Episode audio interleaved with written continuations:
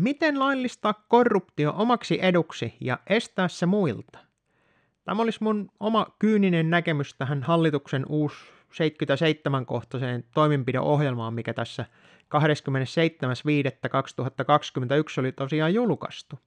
Tämähän sai melkoiset fanfairit joka paikassa ja tätä on kovastikin nyt sitten hehkutettu joka ikisessä mediassa. Eli tällainen uusi hieno strategia, millä Suomesta saadaan kytkettyä hyväveliverkostot ja korruptio kokonaan pois. Tämähän kuulostaa oikein hyvältä, koska sen esittelee ne tahot, jotka on itse ollut osallisena näissä kaikissa verkostoissa. Tähän kapitalistiseen järjestelmäänhän korruptio nyt periaatteessa kuuluu aivan täysin. Se on luonnollinen osa siitä.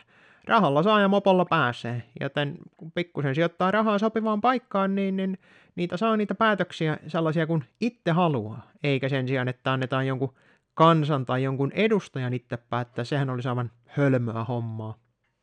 Se korruptio ei taida enää nykyään olla niinkään enää sitä lämmintä leipää ja kylmää kaljaa, vaan se on enemmän tällaisia huippuvirkoja, tai sitten näitä, että veljenvaimon isän tuttavan kalakaverin firma sattuu saamaan sopimuksen, jolla sitten tienataan miljoonia ja miljoonia.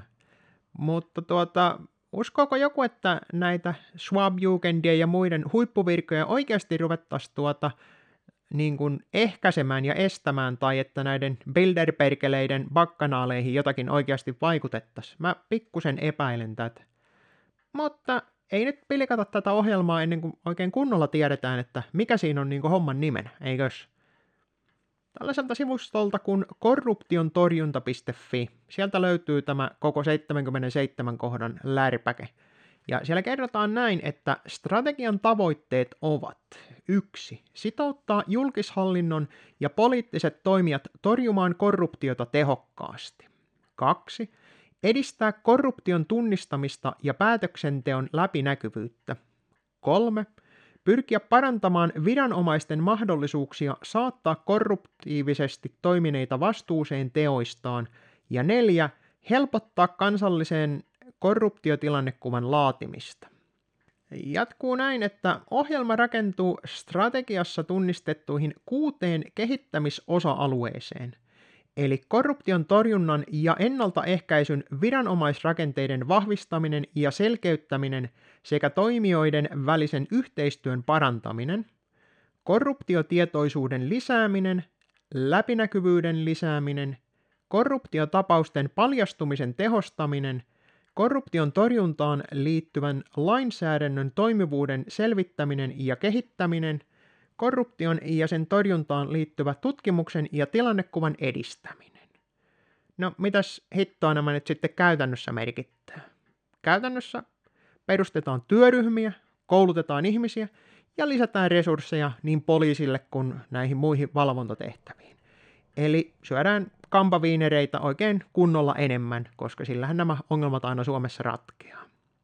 Useassa kohdassa kuitenkin puhutaan näistä ulkomaalaisista vaikuttamisesta, ja sehän tarkoittaisi sitä niin, että oikeasti puututaan siihen, että kun NATO, EU tai muut tällaiset toimijat tosiaan Suomessa jotain vaikuttaa, niin tähän puututaan.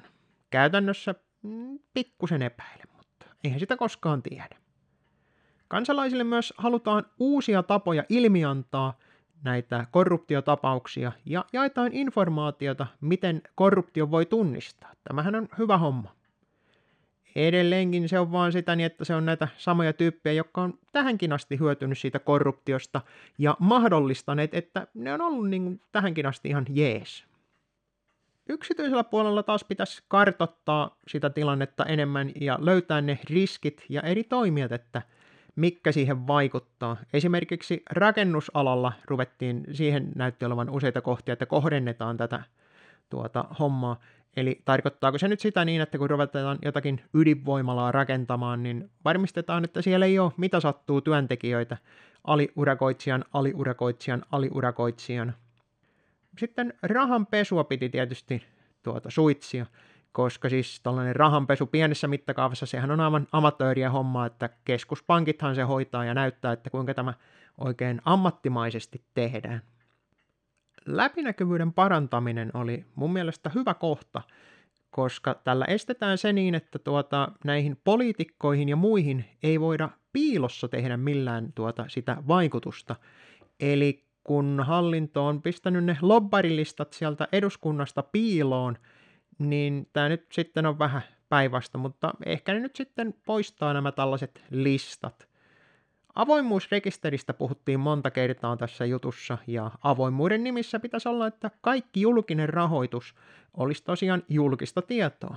Kaikki sopimukset, päätökset, hankinnat ja kaikki muut tällaiset kaupanteot, niin nehän pitäisi olla julkista tietoa. Kenen tahansa varmistettavissa, että minkälaisia päätöksiä on tehty, ja sisäisiä tarkistuksia pitää lisätä.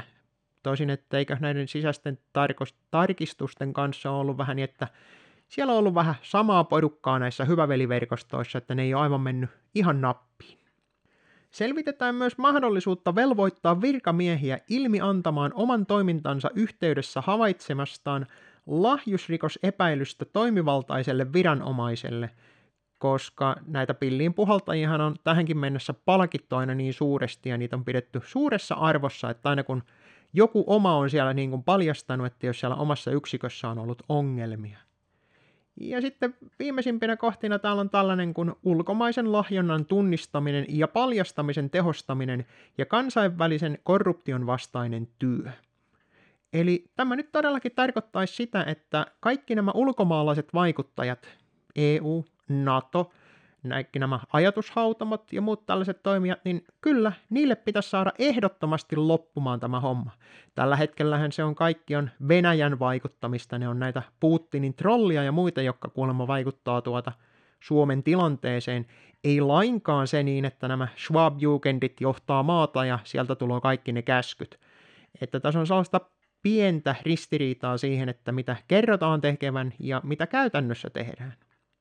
Käytännössä onkin tämä homma vähän niin, että onko tässä nyt tarkoituksena vaan pitää huolta siitä, että se oma hyväveliverkosto, minkä on nämä vallanpitäjät onnistuneet tähänkin asti muodostamaan, että niillä pysyy se valta ja mahdollisuus pitää huolta siitä, että yksikään uusi toimija ei tule samalle tunkiolle kokkoilemaan.